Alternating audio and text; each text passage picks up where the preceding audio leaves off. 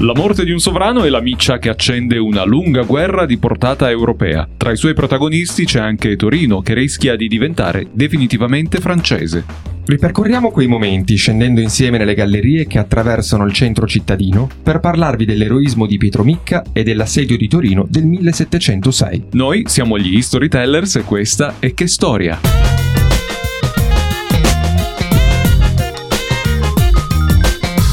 1 novembre 1700 muore Carlo II d'Asburgo, re di Spagna, che portava il nome del suo più illustre antenato, l'imperatore Carlo V, ma di cui non possedeva né la tempra né lo spirito. Non solo, Carlo II portava su di sé il peso delle tare familiari che si erano tramandate di generazione in generazione e che lo avevano portato a sviluppare una forma di rachitismo, oltre a soffrire di attacchi epilettici e di vari altri disturbi che lo portano infine alla morte, all'età di 39 anni, senza eredi, essendo anche sterile. Questo è il motivo per cui, dovendo pensare alla successione del trono, Carlo indica nel suo testamento come proprio erede un parente francese, Filippo d'Angiò, nipote di Luigi XIV, il Re Sole. La salita al trono spagnolo di un principe francese avrebbe così interrotto la secolare egemonia politica sull'Europa degli Asburgo, che dalla fine del 400 governavano il Sacro Romano Impero, i Paesi Bassi e la penisola iberica. Il XVIII secolo quindi si apre con una tesissima situazione politica internazionale, dal momento che i principali sovrani europei contestano questa eredità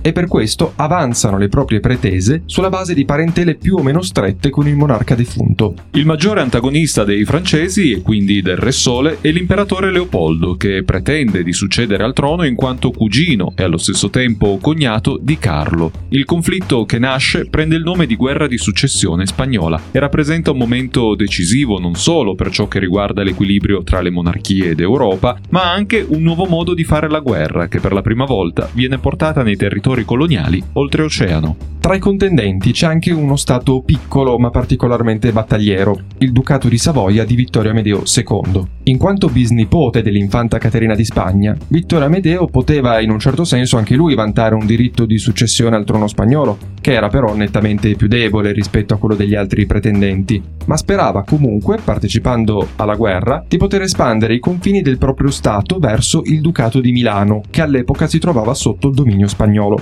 In un primo momento Vittorio Amedeo supporta la causa francese alleandosi con il Re Sole, ma ben presto inizia ad aprire tavoli tavoli segreti per un'alleanza con l'impero e questo quindi porta alla rottura definitiva con la Francia che per rivalsa nel 1703 disarma e cattura le truppe sabaude a San Benedetto Po, a pochi chilometri da Mantova.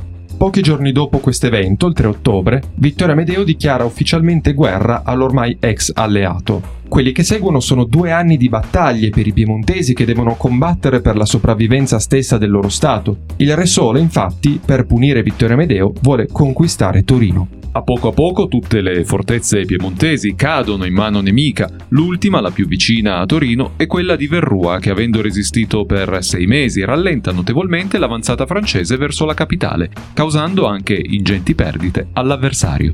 La scarsità di uomini e di risorse, unita al fatto che la stagione fredda era alle porte, costringe l'esercito francese a rimandare l'assedio della capitale. Vittorio Amedeo può quindi approfittarne per irrobustire le difese di Torino. È così che tra l'autunno 1705 e la primavera 1706 la cittadella, la più importante fortificazione cittadina e centro delle attività di difesa, sparisce alla vista del nemico, grazie alla costruzione di nuove strutture che ne impedivano l'avvistamento da lontano.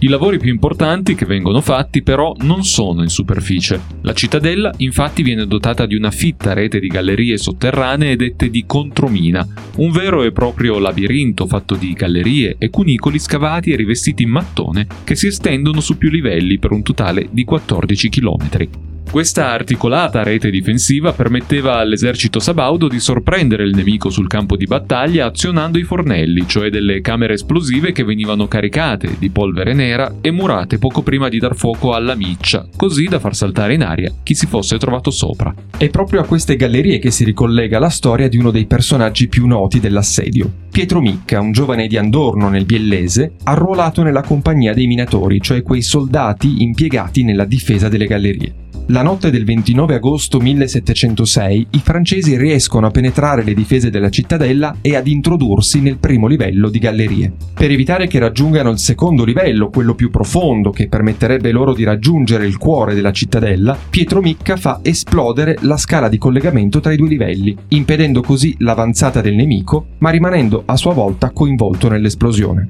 A posteriori questo episodio viene celebrato come momento cruciale per le sorti dell'assedio, come se l'azione di Pietro Micca sia bastata a determinare la sconfitta dei francesi. L'assedio, in effetti, si conclude qualche giorno dopo, il 7 settembre del 1706, quando le truppe francesi vengono sbaragliate da quelle piemontesi a cui si sono unite anche quelle imperiali, comandate da un cugino di Vittorio Amedeo, cioè il principe Eugenio di Savoia-Soissons. Sul campo di battaglia, quasi due secoli dopo, sarebbe sorto il quartiere torinese di Borgo Vittoria, che celebra nelle sue vie i protagonisti e i luoghi di quell'episodio storico tanto importante per la storia della città. Infatti, la vittoria sabauda contro i francesi permette a Vittorio Amedeo di partecipare da vincitore alla pace del 1713 e ottenere così il titolo di re di Sicilia, poi cambiato con quello di Sardegna.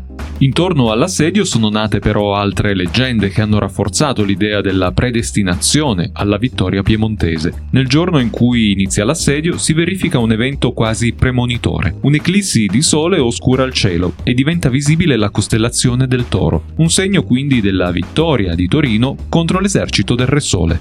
Più tardi un nuovo episodio sembra anticipare le sorti dell'assedio. Marianna Fontanella, conosciuta come Maria degli Angeli, una carmelitana nel convento della chiesa di Santa Cristina di Torino, dopo due visioni della Madonna, profetizza la vittoria sabauda nel giorno della festa di Maria Bambina, che si celebra l'8 settembre. L'assedio di Torino del 1706 fa parte a pieno titolo degli episodi chiave della storia della città e per questo viene ricordato ancora oggi grazie alla presenza del museo intitolato a Pietro Micca, che oltre oltre a raccontare quelle vicende, permette l'accesso al suggestivo mondo sotterraneo delle gallerie di Contromina. Il monumento però che più di tutti celebra il ricordo del 1706 è la Basilica di Superga, la chiesa che si staglia sul profilo della collina torinese. Ma per scoprire la sua storia, l'appuntamento è al prossimo episodio.